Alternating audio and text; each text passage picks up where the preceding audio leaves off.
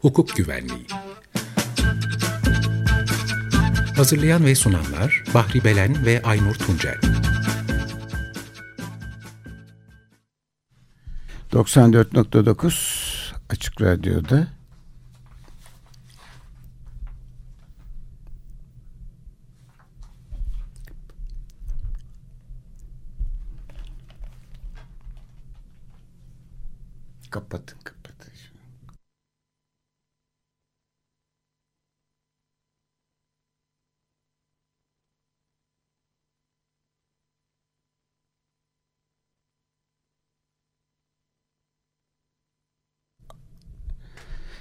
Evet 94.9 Açık Radyo'da yeni bir hukuk güvenliği programındayız. Ee, gündem oldukça yoğun. Ee, YSK'nın e, İstanbul Belediyesi seçimlerinin sadece Anakent Belediye Başkanlığı ile ilgili bölümünü iptal eden kararından sonra e, e, hukuk tartışmaları veya hukuksuzluk tartışmaları devam ediyor. E, bu arada İstanbul Barosu e, 24 Haziran'a kadar her gün saat 17 ile 19'da 20 arasında Adalet ve Demokrasi nöbeti başlattı.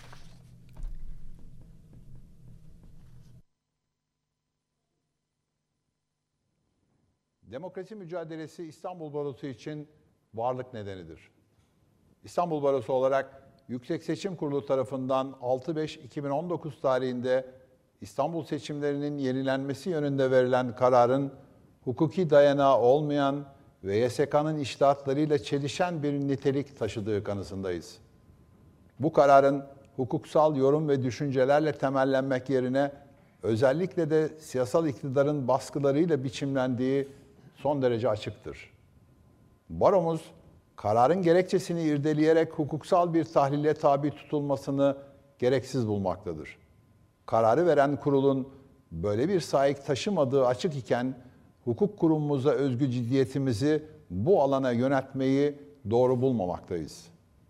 Bu nedenle süreç içerisinde ifade edilebilir ki bu seçimin kendisi değil, iptal kararı şaibelidir. Ancak açıkça vurgulamalıyız ki bu karar basit bir seçim yenileme kararı değil, demokrasimize ilişkin geleceğimizi şekillendirecek denli köklü sonuçları doğuracak nitelikteki bir tercihtir. Bu karar ile açıkça görülmüştür ki demokrasinin en temel güvencesi konumunda bulunan sandık değiştirebilme yeteneğinden yoksundur.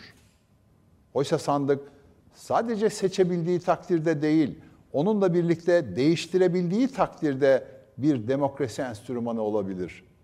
Bu karar sandığın değiştirebilme gücünün yok edildiği bir ortamı oluşturmuştur. Siyasal düzenin bu denli antidemokratik biçimde değişiminin sonucunu doğuran bu tercih açık bir jüristokrasi göstergesidir. Halka hesap verme kaygısı olmayan ve siyaseten sorumsuz konumda bulunan yargıçların öznel yorumlarıyla biçimlenen bu yöntem oligarşik bir yönetimin de teminatı olacaktır. Bu gidişata ilişkin kaygılarımız nedeniyle demokrasimize sahip çıkmak üzere 23 Haziran'a kadar etkin bir tavır sergilemek kararındayız. Bu çerçevede Avukatlık Kanunu 76 ve 95. maddelerinin yüklediği sorumluluğun da gereği olarak 23 Haziran'da seçimin hukuk güvenliğini sağlamak üzere aşağıdaki etkinlik ve eylemler planlanmıştır. İstanbul Barosu Türkiye'deki bütün avukatlara çağrı yaparak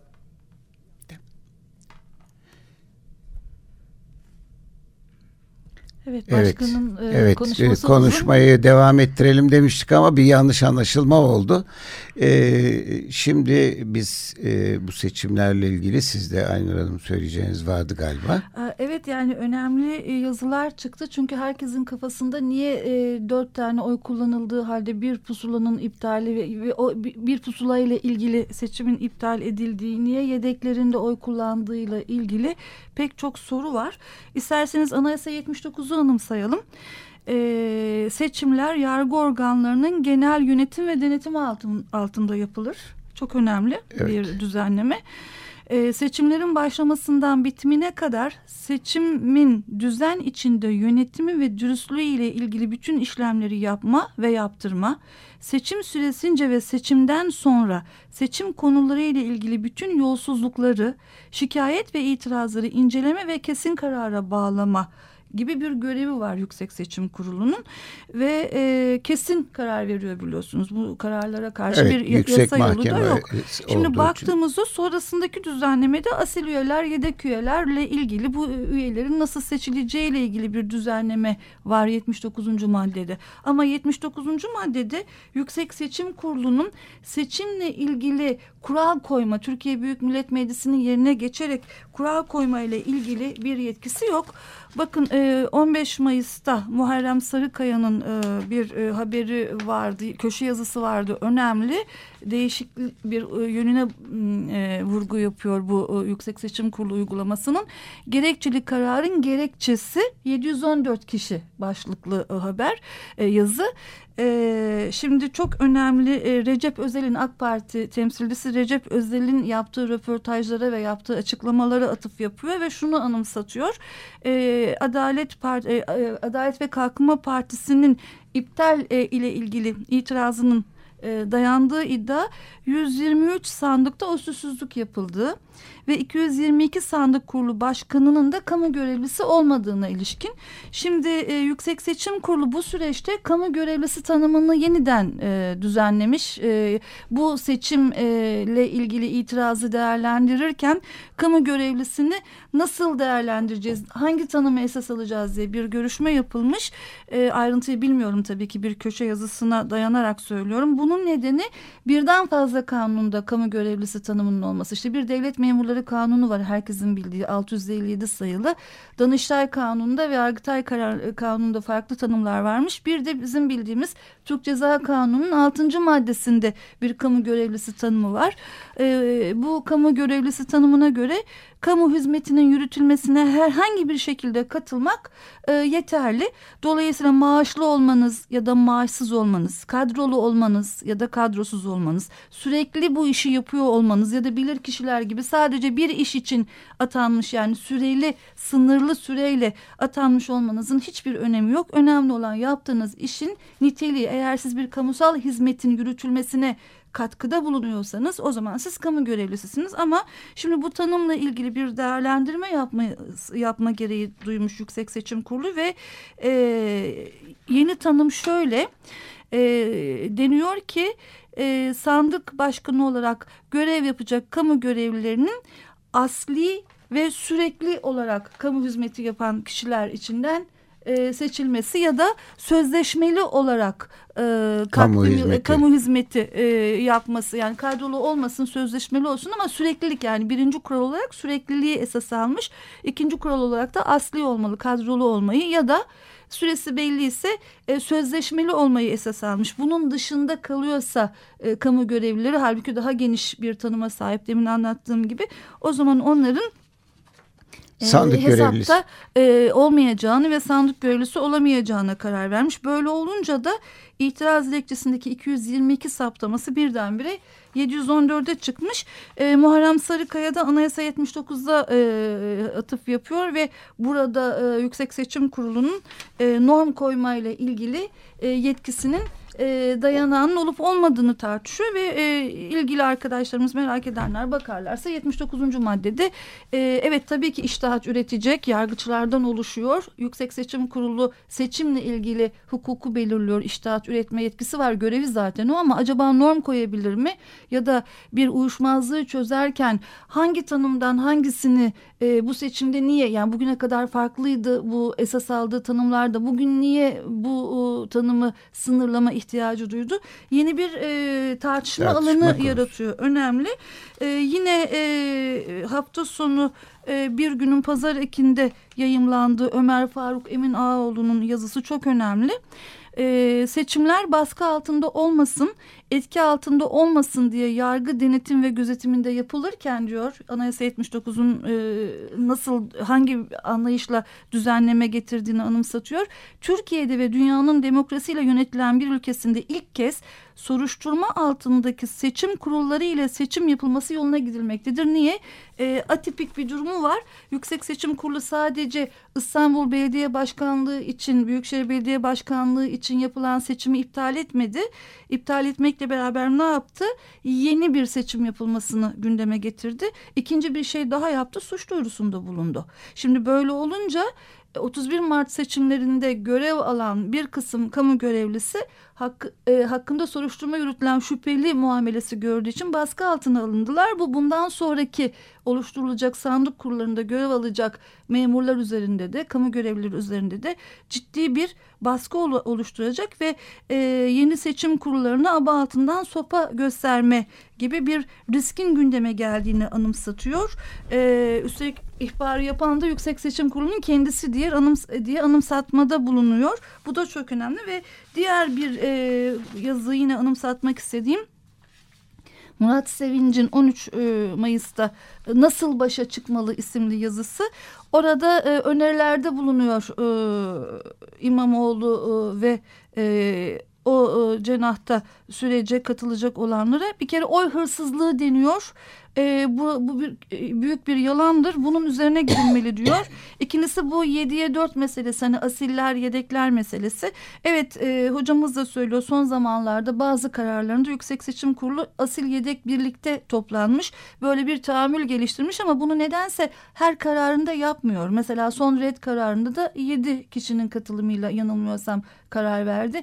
Niye e, bazısında 7 artı 4 11 üzerinden bazısında sadece asiller üzerinden yapılıyor? Bu bilinmediği gibi böyle bir tahammül olsa bile anayasaya ve seçim kanununa baktığımızda böyle bir açık düzenleme yok. Yani asiller ve yedekler birlikte toplanır diye bir düzenleme yok. YSK'nın birkaç defa böyle yapmış olması kanuni normu anayasal e, düzeni düzenin dayandığı anlayışı ortadan kaldırmaz. Bunun üzerine gidilmesi gerektiğini söylüyor ve en e, ilginci de bugün Mustafa Balbay da e, ona dikkat çekmiş. Bir türlü yazılamıyor bu gerekçe. Yazılamayan bir gerekçe var. Bunun niye yazılamadığının üzerine gidilmesi Çünkü lazım. Çünkü zaman geçecek. İşte e, ok ve yay gevşeyecek. Evet. E, millet Balbay onlara dikkat çekiyor evet, ama evet. E, Sevinç'in ki e, yapılmış hatalara ilişkin bir kere süre ve konu bakımından e, hata yapıldı diyor. E, itiraz süreleri geçmişken yapılan başvuruları kabul etti. Bu çok önemli. Ve kendi kabul ettiği sandık kurlarından bir kısmını seçimden sonra yasaya aykırı buldu. Halbuki seçimden önceki eylemlikler üzerine işlem yapması gerekti. Dolayısıyla bir de işte dört oydan sadece bir tanesini ip, iptal etmesi üzerine ama e, şöyle e, bağlamak istiyorum bu konuda söylemek istediklerimi. Resmi gazetenin 10 Mayıs 2019 e, tarihli mükerrer sayısında Yüksek Seçim Kurulu'nun 4379 sayılı bir kararı yayımlanmış. Çok önemli. Artık yani yeni şeyler söylemek lazım ve bunun üzerinden tartışmak lazım diye hatırlatmak istedim e, sayın dinleyicilerimize. E, Yüksek Seçim Kurulu e, 10 Mayıs 2019 e, tarihli e, kararında 23 Haziran'da yapılacak seçim için ilkeleri belirliyor. Hangi ilkelere uyacağını yine normatif bir düzenleme yapıyor. E, söylediği şey şu e, uzun isteyen resmi gazetenin mükerrer sayısına bakar. Yapılmış olan bir seçimin sadece oy verme ve sonrasına ilişkin bazı işlemler nedeniyle iptal edilmiş ve sonuçlanmamış olması karşısında seçimin yeniden yapılmasına karar verilmiş olması durumunda diye bir düzenleme var. Ee, Murat Sevinç bu noktaya dikkat ed- e yani, çekiyor. O zaman bütün bütün şeylerin iptal edilmesi. İstanbul yani, seçimi yeni... oy verme ve sonrasına ilişkin bazı işlemler nedeniyle mi iptal edildi? Hayır. Öyle değil ki 6 Mayıs tarihli kısa kararda ne dendi? Sandık kurlarının oluşumunda yani seçimden öncesi öncesindeki bir düzenleme ile ilgili iptal yoluna gidildi. Dolayısıyla e, kanunun e, ilgili kanunun 25. maddesine atıf yapıyor ama yaptığı e, atıf e, seçim öncesiyle e, değil seçim sonrasıyla mı ilgili yoksa kendi verdiği kararda seçim sonrasından bahsediyor. Yani gerekçeyle vardığı sonuç arasındaki çelişkiye e, dikkat çekiyor. Oy verme ve sonrasına ilişkin sorunlarla ilgili mi yoksa değil mi? E, gerekçe biraz da ondan yazılamıyor diyor. Ben bunlara dikkat çekmek istedim seçimle ilgili ama Mustafa Balbay'ın da e, bugünkü yazısı önemli. E, gerçekten e, diyor ki gerekçe topluma yavaş yavaş en yüksek merci tarafından anlatılıyor. E, onlarla ilgili işte Erdoğan diyor ki oylarımızı çaldılar bunun gerekçesi şu yani şimdi bu söylendi aslında Yüksek Seçim Kurulu'nun bu konudaki gerekçesi şudur. Seçimin yenilenmesinde önemli etken ne kadar çalındığı bilinmeyen oyların bilinmeyen kişi ya da kişiler tarafından çalınmasıdır. Çalınan oy miktarı bilinmemekle birlikte seçimin sonuçlarını etkileyecek düzeydedir diye bir gerekçe yazmış Balbay. Yine Erdoğan diyor ki organize işler var. E, bunu da işte değişik e, farklı sandıklardan çalınmış olmasını e, organize iş olarak gerekçelendirecekler diye yorumlamış. Yine Erdoğan diyor ki aynı zarfa giren dört pusuladan üçü seçim sonucunu etkilemediği için iptal edilmemiştir. Balbay'ın yorumu şöyle olağanüstü itiraza sadece büyükşehir oyları konu olmuştur. Konu olmayan konuların konu edilmesinin istenmesi söz konusu olamaz. O espri yapmaya çalışmış ama aslında bunun bir mantığı var davasız yargılama olmaz kuralı. Yani onlara itiraz edilmediği için sadece büyükşehire itiraz edildiği için ben de Yüksek Seçim Kurulu olarak itiraza sınırlı inceleme yaptığım için demeye getirecekler. Orası muhakeme hukukunun egemen kurallarına davasız yargılama olmaz kuralına uygun aslında. Yine Erdoğan e, demiş ki kamu görevlilerinin sandık kurulu başkanı olması tam kanunsuzluktur. Balbay şöyle gerekçelendirmiş. Bizim atanmasına göz yumduğumuz kamu görevlilerinin atanmaması gerekirdi. Bizim yaptığımız hatayı biz düzeltiyoruz. Seçimi yeniliyoruz. Hatayı kabul etmek erdemdir. Düzeltmek daha büyük erdemdir. Tabii işin esprili kısmı böyle ama önemli iki yanı var öyle bitirelim. Şimdi 6 Mayıs'ta biliyorsunuz e, birkaç gelişme olduktan sonra tam iftar vakti e, açıklandı. Birincisi NATO toplantısının e, yapılması. ikincisi de Öcalan'ın mektubunun basına aslında daha önceden alınmış bir mektubun basına e, sunulması. Fakat Balbay işin bir diğer kısmına dikkat çekiyor. Ne zaman itiraz yaptı Adalet ve Kalkınma Partisi? 16 Nisan'da 17 Nisan'da da bavullarla Yüksek Seçim Kurulu'na ek belgeler götürüldü. E, ama 18 Nisan'da da e, Yüksek Bu Seçim... götürülen belgelerin ne olduğu da anlaşılıyor. Zamanla öğreneceğiz artık anayasa Aslında aslında şöyle yani hı hı. İçişleri Bakanlığı'ndan ve de Adalet Bakanlığı'ndan e, kişinin kişilerle ilgili özel bilgilerin e, alınıp kullanıldığı evet, e, onu, anlaşılıyor. Muhalefetin erişemediği bilgilere bakanlıklar üzerinden iktidarın erişerek yine erkenin yetkisini e, kendi lehine kullandığı ile ilgili televizyonlarda yani, çok söylendi. Sağlık Bakanlığı'ndan da hani mesela tedavi görenlerle evet. ilgili özel bilgileri alıp yani evet. bunları götürüp koydukları anlaşılıyor. Hangi teşhisle kay, e, e, e, nitelendikleri ve kayyum altına e, ya da vasi altına alınıp alınmadıklarının tartışılması. E, Balbay 18 Nisan'daki bir başka gelişmeye dikkat çekiyor. Bu çok önemli. E, eski Yüksek Seçim Kurulu üyesi Ali Kaya hakkında o gün 11 yıl hapis cezası verilmiş evet, FETÖ üyeliğinden. Evet, Bu evet. çok önemli bir dikkat alınması gereken bir bilgi. Ve e, Sayın Recep Tayyip Erdoğan'ın da YSK kendini aklasın diye bir e, seslenişine dikkat çekiyor ve e, YSK'nın bu anlamda siyasi bir baskı altında olduğu konusunda e, yorum yapılabileceğini e, dile getiriyor. E, İstanbul e, Barosu e, Başkanımız da şaibeli olanın e, YSK kararı olduğunu belki de e, bunları da dikkate alarak gündeme e, getirdi. E, ya da bunları öngörerek çünkü açıklama daha önceden olmuş olabilir. E, ben e, buraya gelirken yolda bile cep telefonuma baktığımda henüz kararın açıklanmadığını e, gördüm. Ama e, Sarıkaya'nın yazısına itibar etmek lazım. Çünkü 15 Mayıs'ta yayımlarken bugün açıklanacak diye yayımlamış. Demek ki önden aldığı bir bilgi var. Bu 714 bilgisi önemli. Yine Balbay'ın da bize aslında gerekçe yavaş yavaş kabul ettiriliyor yorumuna da dikkat etmek gerekir diye düşünüyorum. Evet. Bakalım, yani e, Türkiye Türkiye'nin hatta Türkiye ile ilgili e, yaşanan olaylar konusunda bütün dünyanın gündeminde Türkiye'deki hukuk işleyişi, Türkiye'de hukuk mekanizması işleyişi var. Daha doğrusu hukuksuzlukların e, işleyişi konusunda sürekli gündem oluyor. E, e, tabii bu e, hep hukuksuzluklar. Arada sırada bazen işte sevindirici bir takım olaylar oluyor. Onlarla biz avunmaya çalışıyoruz. Belki bunlardan birisi işte e, Diyarbakır'dan işte bir Ayşe. televizyon kanalına işte çocuklar ölmesin diye telefon etti diye e, Ayşe Çelik hakkında öğretmen Ayşe Çelik hakkında başlatılan soruşturma arkasından işte e, o, onun bu söylediği söz e, çocuk ölümlere karşı çıkan sözünün suç olmayacağı barış istemesinin çatışma istememesinin kendi yaşadığı kentte çocukların ölmesini istememesinin bir suç olamayacağını düşünüp ona destek veren insanlarla ilgili açılan dava var vardı. Şimdi e, Ayşe öğretmen e, son zamanda işte bu hamile olup bu arkasından da doğum yaptıktan sonra e, cezası infazı ertelenmiş idi.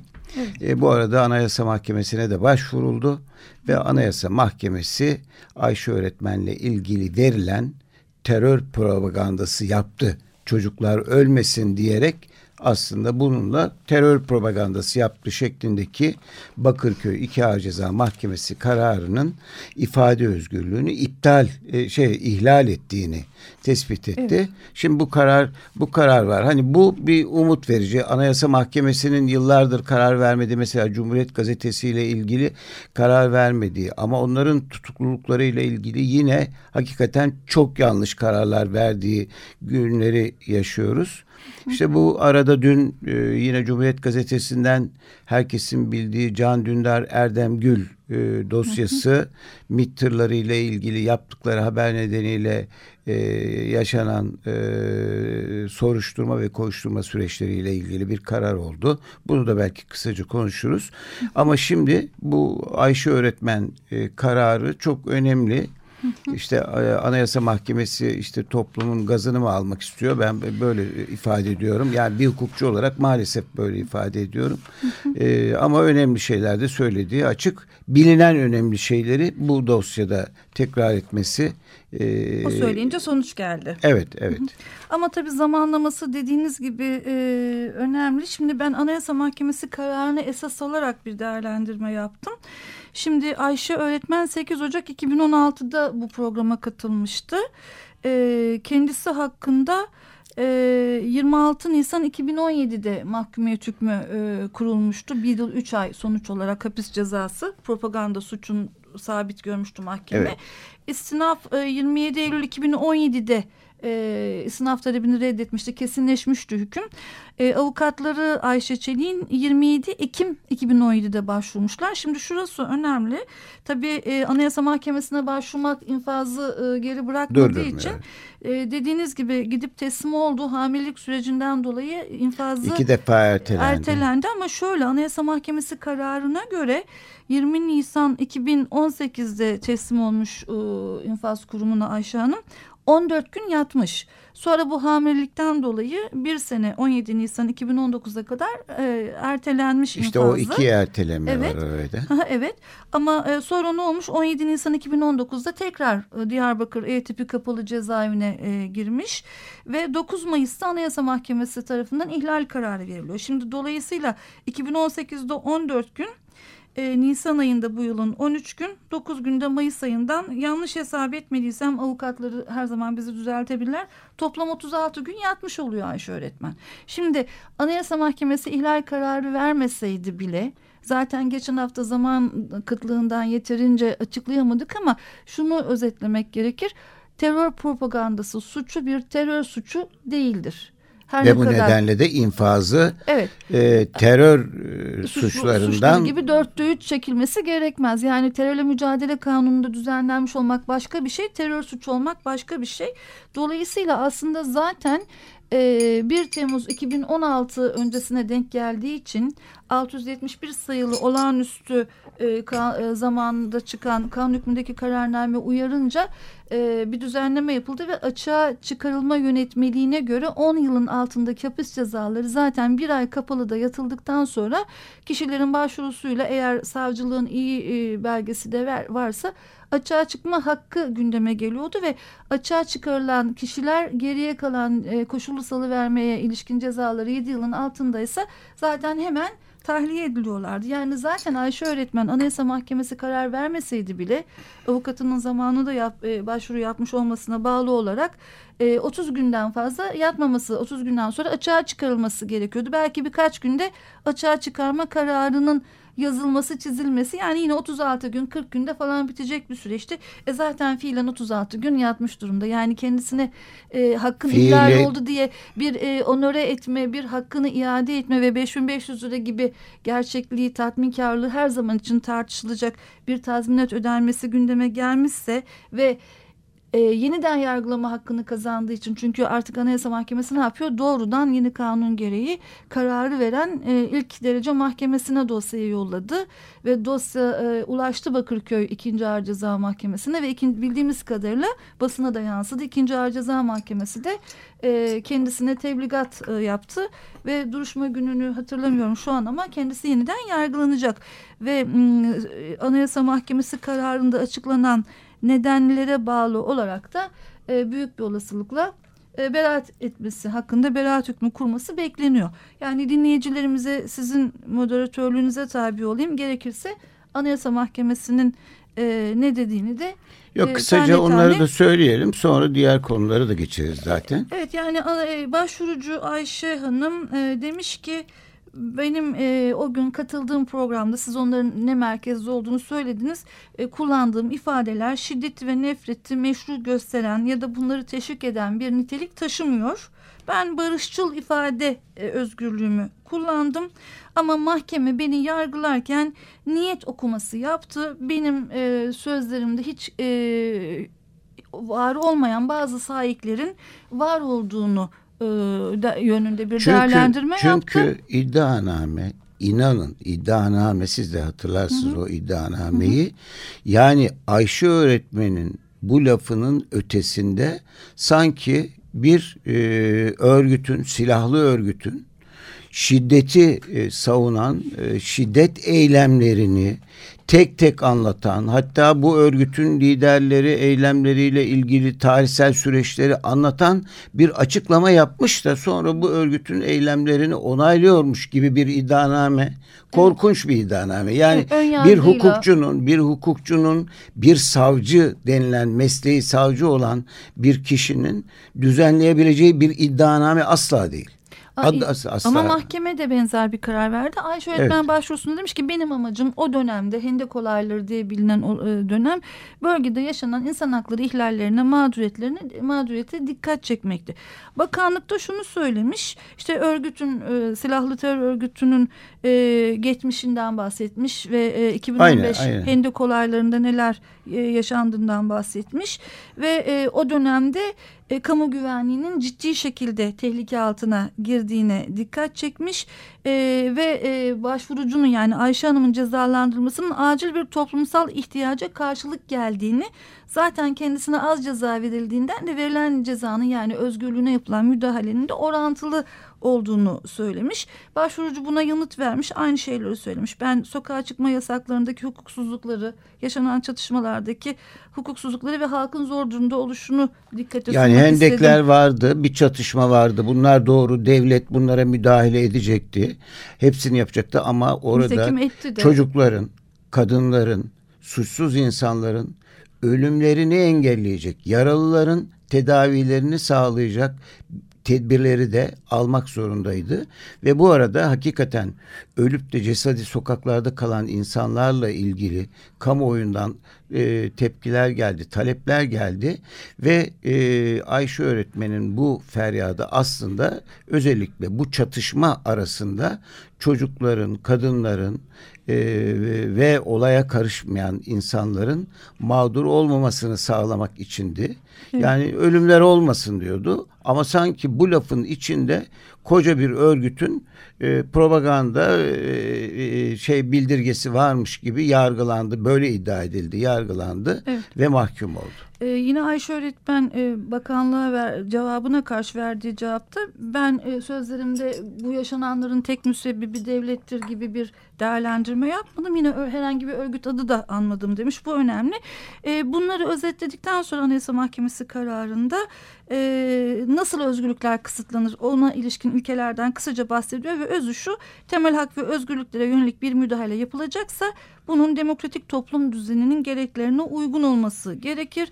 Zorunlu bir toplumsal ihtiyacı karşılamak için ceza vermek ya da yargılama yapmak gerekiyorsa bu yapılmalıdır ve bu orantılı bir müdahale ile sonuçlanmalıdır diyor ve yine özgürlüklere yapılacak e, müdahalenin en son çare olması ve kısa sürmesiyle ilgili adil bir denge kurulmasıyla ilgili genel kurallardan bahsediyor ve e, ondan sonra da somut olayı değerlendiriyor. E, biz burada değerlendirme yaparken terör suçunun işlenmesine tahrik olarak kabul edilebilecek başvurucu bir ifade kullanmış mı, kullanmamış mı ona bakmalıyız diyor ve önemli bir 43. E, paragrafta yaptığı değerlendirme var. Türk hukukunda terör ile bağlantılı her tür düşünce açıklamasının değil, yalnızca terör örgütlerinin cebir, şiddet veya tehdit içeren yöntemlerini meşru gösterecek övecek ya da bu yöntemlere başvurmayı teşvik edecek şekilde propaganda yapılmasının suç olarak kabul edilmiş olması. Bu önemli çünkü bu, e, bu, bu zaten değişmişti so zaten. E, 2013 yılında Türkiye çünkü daha önce de evet. İnsan Hakları Mahkemesi'ne şikayet edilmişti ve ihlal kararları verilmişti Türkiye ile ilgili. Yine devam ediyor. Sonra özür dilerim zaten bakanlık Adalet Bakanlığı Avrupa Birliği ile konsey ile e, Hakimler Savcılar Yüksek Kurulu ile e, işte şeyle Adli Tıp Kurumu'yla e, Türkiye İletişim Başkanlığı Kurumu'yla Türkiye Barolar Birliği ile toplantı yaparak ifade özgürlüğüyle terör örgütünün propagandası arasındaki bu çizginin e, doğru kullanılması bunun e, aşılmasıyla ilgili ölçekleri belirleyen bir, çok ciddi bir çalışma yaptı. Bunları da tavsiye kararı olaraktan hem Hakimler Savcılar Yüksek Kurulu'na hem barolara hem hükümete hem Adalet Bakanlığı'na anlatmıştı zaten. Evet, evet. E, ve işte e, sonuç olarak e, şunu söylüyor. Terör veya terör örgütüyle bağlantılı olsa bile içinde şiddete başvurmayı cesaretlendirici ifadeler yer almayan terör suçlarının işlenmesi tehlikesine yol açmayan, terör e, örgütünün ideolojisi, toplumsal veya siyasal hedefleri, siyasi, ekonomik ve sosyal sorunlara ilişkin görüşleriyle paralellik taşıyan düşünce açıklamaları terörizmin propagandası olarak kabul edilemez. Toplumsal ve siyasal ortama veya sosyoekonomik dengesizliklere, etnik sorunlara, ülke nüfusundaki farklılıklara, daha fazla özgürlük talebine veya ülke yönetim biçiminin eleştirisine yönelik düşüncelerin e, tahammülle karşılanması gerekir. E, bu konudaki telkin ve tavsiyeler propaganda olarak değerlendirilemez ve ifade özgürlüğünün sınırları aşılmamış olmalı e, olarak kabul edilmelidir diyor ve ayrıntılı değerlendirmeler yapıyor evet. ve ifadenin bir bütün olarak her zamanki gibi değerlendirilmesi gerektiğini söylüyor ve başvurucu bakımından da e, bebeklerin açlık çektikleri e, temel gereksinimlerini karşılamadıklarını iddia etmiş. O dönemde yaşanan çatışmalar nedeniyle yaşanan insan hakları ihlallerine e, dikkat çekmiş ve insanları bu konuya sanatçıları bu konuya duyarlı olmaya çağırmıştır. Bu bir düşünce açıklamadır. E, teröre teşvik e, değildir demiş. Uzatmayayım. E, dolayısıyla başvurucunun bu şekilde yargılanmasının ve ceza almasının ifade özgürlüğünün ihlaline yol açtığına karar vermiş.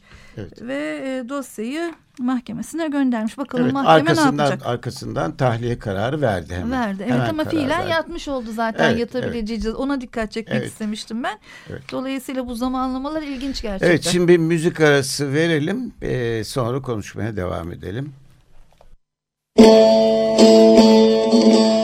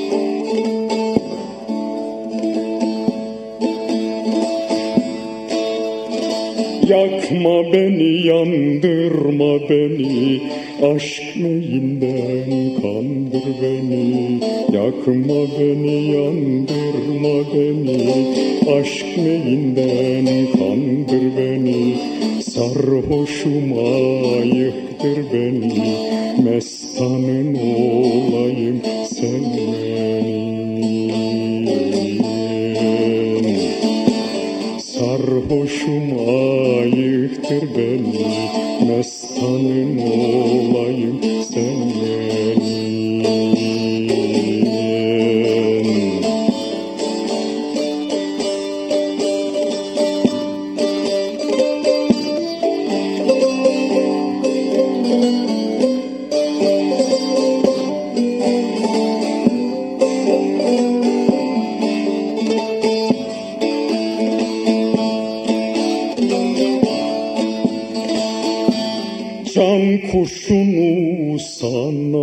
uçur Aşk neyinden bana içir Can kuşunu sana uçur.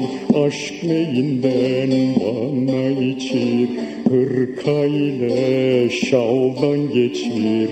Üryanın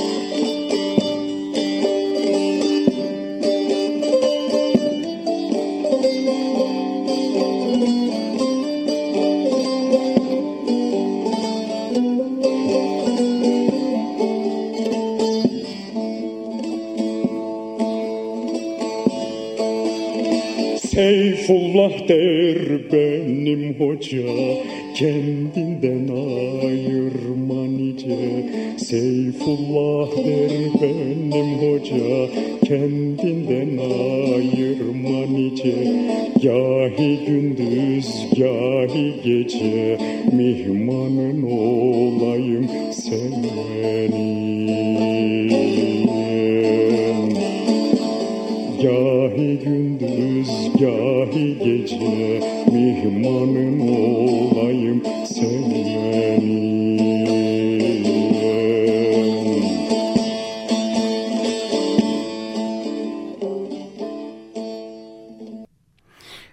94.9 Açık Radyo'da yeni bir e, hukuk güvenliği programının e, ikinci bölümündeyiz. E, biraz evvel Türkiye'nin hukuk veya hukuksuzlukların yaşandığı gündeminde e, bazen bizi teselli eden iyi haberler olduğunu söyledik. Ayşe öğretmenle ilgili Anayasa Mahkemesi'nin e, bir ihlal kararı vererek ardından da e, cezaevine konulmuş e, küçük bebeğiyle cezaevine konulmuş Ayşe öğretmenin tahliyesi kararı bizi teselli eden. Teselli eden ama ben şunu beklerdim. Keşke Anayasa Mahkemesi 2017'de kendisine yapılan bir baş, bu başvuruyu Ayşe öğretmen ikinci kez e, infaz için teslim e, olduktan sonra değil de önceden verseydi. Birincisi bu. Madem 30 gün yattı artık Anayasa Mahkemesi kararıyla çıkarılması da terör propagandası suçunun infazı ile ilgili Ayşe öğretmen pratiğinde hani 30 gün mü yatılır ne kadar yatılır infaz hakimliğinin bir karar vermesinin de önü kesilmiş oldu böylelikle. Yani evet. ilginç bir uygulama biçimi eleştiriyorum. Böyle olmamalı. Ya Anayasa Mahkemesi önce vermeliydi ya da Ayşe öğretmen 30 günden fazla yatamazdı. İnfaz hakimliği bir karar verebilmiş olsaydı da sonrasına etkisi olsaydı. Çünkü Biyanet'te e, yayımlanan habere göre 30 Ağır Ceza Mahkemesi'nde akademisyenler hakkında süren davada avukat arkadaşlarımız bu kararı mahkemeye sunmuşlar. Bakın terör propagandası ile ilgili Anayasa Mahkemesi'nin yaptığı değerlendirme bu. Bu bir örnek e, karar. Bizim müvekkillerimiz hakkında da uygulanabilirliği var demişler ve mahkeme başkanı da ilginç bir şey söylemiş. Evet bu çok önemli bir karar demiş evet. ve e, biz de her zaman aynı kararı vereceğiz diye bir şey yok. Pekala kararımızı değiştiririz demeye ilişkin ucu açık bir e, irade o anlık bile olsa bir irade açıklamasında bulunmuş. Dolayısıyla bunlar önemli kararlar ve arkada bir dolu e, hak mağduru insan var. Onların hukuki durumunu doğrudan etkiliyor. O yüzden zamanlama konusunda ciddi eleştirim var bu uygulamalara. Şimdi, şimdi bakın yani e, Anayasa Mahkemesi Yargıtay'ın veya Danıştay'ın üstünde bir denetim mahkemesi değil. Tabii. Ama yani belli hakları güvence altına alan bir denetim mekanizması. Bu da işte Avrupa İnsan Hakları Sözleşmesi'nde anayasadaki hak ve özgürlüklerle ilgili e, bir güvence mekanizması. Şimdi ifade özgürlüğü, düşünce ve ifade etme özgürlüğü bunların içinde en önemlilerinden biri.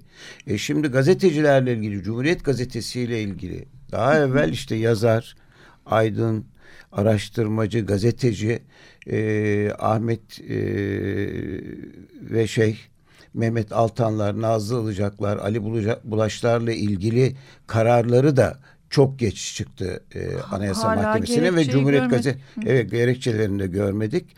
Oysa bunlar yani toplumun gündeminde olan ve sadece gazetecilik yaptık, sadece ifade özgürlüğümüzü kullandık diyen insanlar bunlarla ilgili Anayasa Mahkemesi elbette daha kısa e, e, yani e, daha çok yoğun bir gündem var ama daha öncelikli ve daha e, kimse çok fazla mağdur olmadan karar verebilirdi. Kaldı ki e, doğru doğru çıkmadı. kaldı ki doğru kararlar da vermedi. Yanlış kararlar da ver, verdi. Her davadan bir Evet bu Ayşe öğretmen davası bir teselli e, mükafatı e, diye düşünüyorum. E, ve bu böyle bir e, karar da Anayasa Mahkemesi'nin e, kanımızca e, bu siyasi ortamdan etkilenmediğini e, göstermez. Bu siyasi ortamdan etkilendiğini ve işte böyle bir toplumda böyle bir ferahlayacak şeyler de e, kararlar da verebildiğini gösteriyor. E tabi Anayasa Mahkemesi'nin akademisyenler için de başvuruldu. Yani Anayasa Mahkemesi Ayşe öğretmeni e, alırken pekala benzer nitelikte diye e, akademisyenler hakkındaki e, başvuruları da ele alabilir ve ardı ardına aynı benzer iki konuyu üstelik de Hendek olaylarıyla ilgili olduğundan dolayı evet. e, değerlendirebilirdi. Umut edelim yakın bir zamanda evet. akademisyenlerle ilgili bu haksızlıkları e, evet. yanlış önyargılı uygulamayı ortadan kaldıracak bir standart karar evet. verir ve e, ferahlar insanlar. Yani insanlar bilim yapamaz hale geldiler önlerini göremedikleri için e, bu evet e, baskı insanların yine Anayasa Mahkemesi'nin söylediği gibi bu yargılamalar ve yargılamalar sonunda verilen hükmün açıklanmasının geri bırakılması kararları gerçekten insanların ifade özgürlüğünü kullanması üzerinde caydırıcı e, baskıcı bir etki yaratıyor. İnsanlar konuşamaz, düşüncelerini açıklayamaz hale geliyorlar. Bu tabii e, demokratik bir toplumun kabul edemeyeceği bir şey. Bireyler konuşamazlarsa, düşünemezlerse, düşüncelerini açıklayamazlar, paylaşamazlarsa, katılamazlarsa topluma o toplumda ne birey gelişir ne toplum sağlıklı gelişir. E, o yüzden Anayasa Mahkemesi'nin bunu gözeteceğine inanmak istiyorum. Evet, dün de işte e, İstanbul 14 Ağır Ceza Mahkemesi'nde kamuoyunda MİT tırları davası olarak bilinen hmm. bir dosyayla ilgili kısmi bir karar verildi. Kısmi bir karar diyorum çünkü bu MİT tırları 2014 yılındaki işte MİT tırları ile ilgili bu tırlarda silah vardı yoktu. İşte şu andaki iktidarda bulunan e, iktidar ortağı partinin e, yani Milliyetçi Hareket Partisi'nin bile kesin bunlarda e, şey vardır silah vardır dediği dönemlerde e, 2015 yılının Mayıs ayında Cumhuriyet Gazetesi de işte bu e, haberlerle ilgili bir haber yapmıştı. Hı hı. E, bundan evvel aynı konudaki işte Aydınlık Gazetesi'nin, Milliyet Gazetesi'nin yani bir, neredeyse bir sene evvel, dokuz ay evvelki evet, haberleri var. Bunlar var. Ama Hı. ama buna rağmen e, Can Dündar ve Erdem Gül'le ilgili davalar açıldı. Bu davalarda kısaca yani bunlar FETÖ paralel devlet yapılanması örgütüne dahil olmamakla beraber örgüte yardım ettiler ve bu arada işte devletin gizli kalması gereken askeri ve siyasi ve ekonomik açıdan bilgilerini ele geçirdiler. Bunları açıkladılar. Hatta askeri ve siyasi casusluk niteliğinde e, bu işleri yaptılar. Ve hatta bunları yaparak işte FETÖ örgütüyle düşünce ve eylem birliğinde hükümeti devirmeye çalıştılar diye bir iddianame düzenlendi. Daha sonra bu e, işte bu nedenle çok uzun aradan çok uzun süre geçtikten sonra tutuklama olduğu için Anayasa Mahkemesi'ne yapılan başvuruda ünlü Can Dündar Erdem Gül Anayasa Kararı. Mahkemesi o zamanki Anayasa Mahkemesi kararı verildi ve bunların bir gazetecilik faaliyeti olduğunu, yaptıklarının bu haberlerin gazetecilik olduğunu tespit etti. O zaman işte e, Başbakandı Sayın Cumhurbaşkanı Recep Tayyip Erdoğan dedi ki bu ben bunlara saygı duymuyorum dedi. Saygı duymayabilirsiniz. Ama dedi siz buna uymayın dedi. Ama bunu diyemezsiniz. 14. Bu, Arca'sa tahliye kararı Buna rağmen vermişti. yani o zaman Hı. karar verdi verebildi o, o dönemde. Evet. Çünkü 15 Hı. Temmuz olmamıştı hakikaten. Evet. Şimdi o, o dava da e, işte arkasından bu şeyleri kim verdi bu bilgileri kim verdi diye işte hı. şu anda e, Cumhuriyet Halk Partisi milletvekili olan e, Enis, Enis Berberoğlu'nun bunu verdiği iddia olundu. Onunla ilgili dava açıldı casusluktan dolayı ve o dava bu davayla birleştirildi. Bu arada dosya Yargıtay'a gitti. Yargıtay e, biz yani şeylerin avukatların e, duruşmada yaptıkları savunmaları bu haberlerle ilgili dört aylık basın kanunun 26. maddesine göre yürürlükte olan 26. maddeye göre 4 aylık süre geçtikten sonra bunlar açılıyor. Hı hı. Bu, bu nedenle böyle dava açılamaz Hak denildi. süresi evet, dolmuş artık bu, evet bununla ilgili de Anayasa Mahkemesi hakikaten böyle bir şey ona pardon Yargı. Yargıtay 16. Ceza Dairesi bunlar dedi ki düşer. Fakat işte eğer casusluk ve devlet sırrının açığa vurulması gibi bir şey var ise bunlarla ilgili durum ayrıca değerlendirilsin dedi. Erdem Gül ve Can Dündar'la ilgili dosyayı mahkemeye göndermişti. Can Dündar Türkiye'de olmadığı için Can Dündar'la Erdem Gül'ün dosyaları ayrıldı.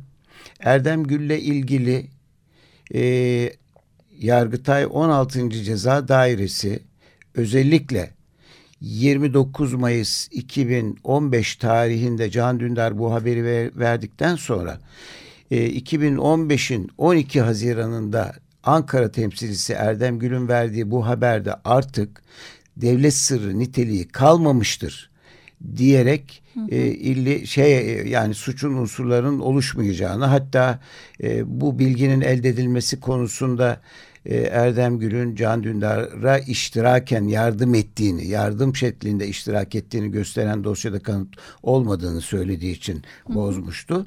Ve 14 Ağır Ceza bunu e, işte daha evvel e, Erdem Gül'le ilgili bu konuda beraat kararı evet. verdi. Ama üye olmamakla beraber... Hı hı e, yardım etmek suçuyla ilgili yani Türk Ceza Kanunu 220. maddesinin 7. fıkrası ile ilgili e, Erdem Gül, Can Dündar ve e, Enis Berberoğlu dosyası devam ediyordu. Can Dündar'la ilgili dosyayı tefrik ettiler. Dün verilen karar şuydu. Yani Can e, Erdem Gül'ün e, bu konuda 12 Haziran'da 29 Mayıs 2015'ten sonra 12 Haziran 2015'te yaptığı bu haberde artık devlet sırrı kalmadığı için bu nedenle de e, şeye e, efendim örgüte yardım etmek şeklinde nitelenebilecek e, bir haber, e, e, faaliyet olmadığından dolayı e, beraat e, karar verdi. Enis Ber Berberoğlu ile ilgili de daha evvelden kendisiyle ilgili casuslukla ilgili 14. Ağır Ceza bir mahkumiyet kararı verdiği için bu eylemin daha hafif bir eylem olarak o ağır e, sonuçlu eylemin içinde eriyeceğini düşünerek yani teknik olarak bir içtima e, olduğunu söyleyerek onunla ilgili ayrı bir ceza vermeye gerek olmadığı kararı verdi. Dünkü karar. Ee, aslında Erdem yanlış tabii yani evet, o kararı bir gerekçesini yazsınlar sonra konuşalım. Yani evet. ceza verilmesine yer olmadığı kararının hangi hallerde verileceği evet. CMK 223 3'te ve 4'te sayılmış. Bu onlara evet. girmiyor.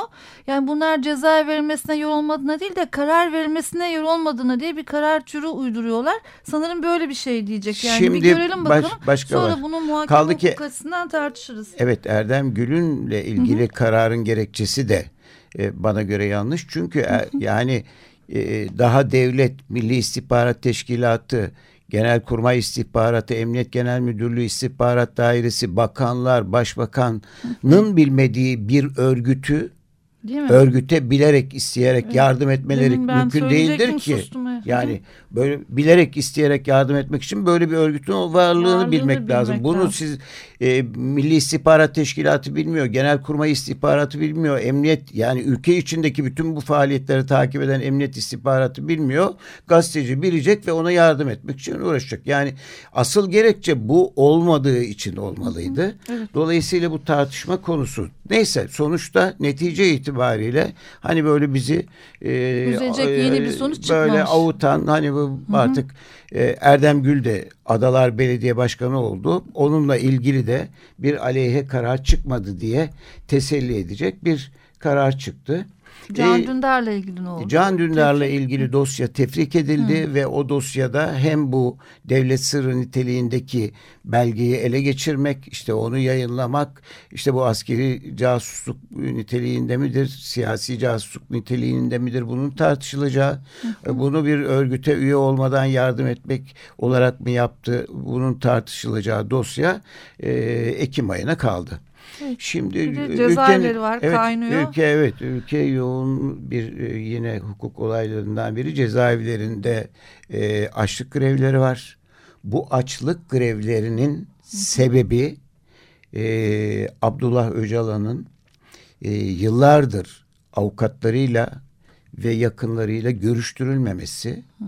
Bunun aslında hiçbir siyasi gerekçeye bakılmaksızın yani onun avukatlarının ve yakınlarının istediği şey şu anayasadaki ve bizim ceza ve güvenlik e, ceza güvenlik ve infaz yasasının amir hükümlerine göre o haklara uygun bir infazının yapılması dolayısıyla yakınlarıyla ve avukatlarıyla görüştürülmesinin sağlanması talebi ki bununla ilgili hakikaten e, bu e, ceza ve güvenlik tedbirlerinin infaz hakkındaki kanunun ikinci maddesi şöyle.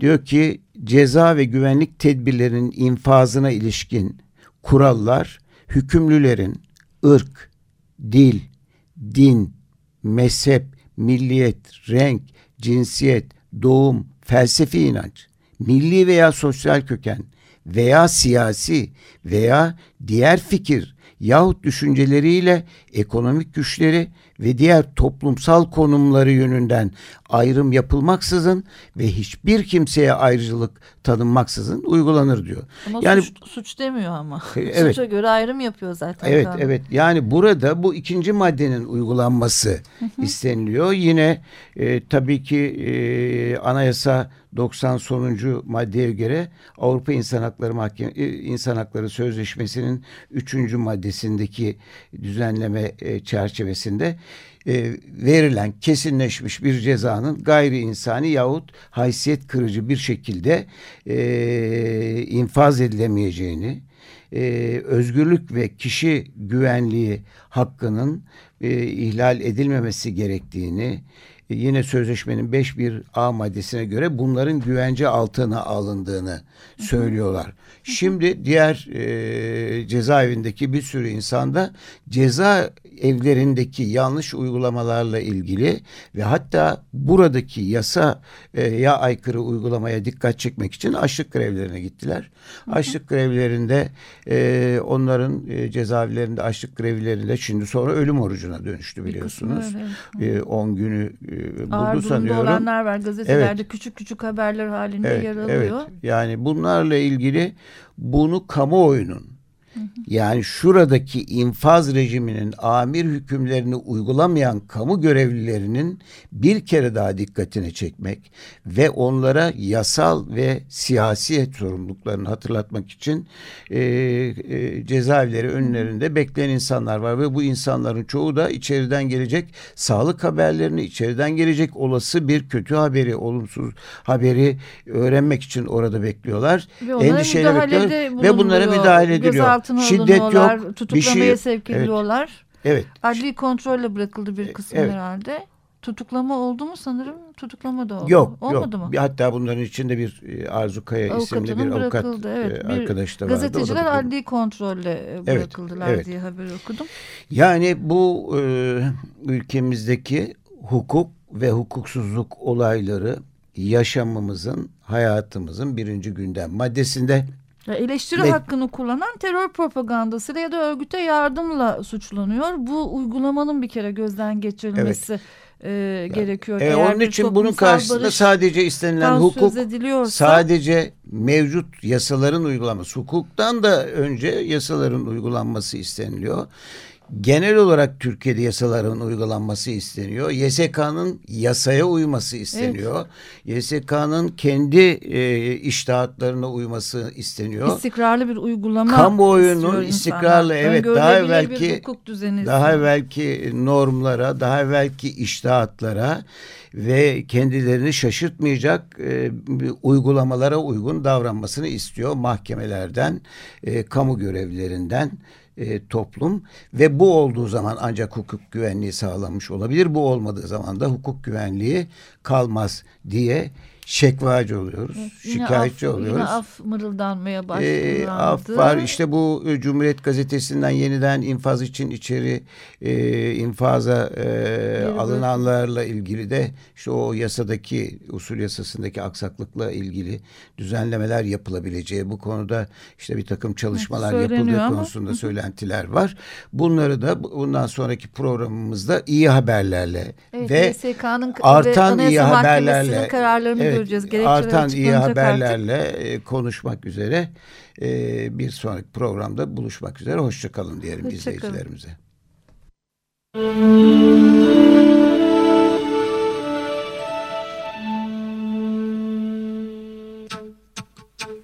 Hukuk Güvenliği Hazırlayan ve sunanlar Bahri Belen ve Aynur Tuncel Açık Radyo program destekçisi olun. Bir veya daha fazla programa destek olmak için 212 alan koduyla 343 41 41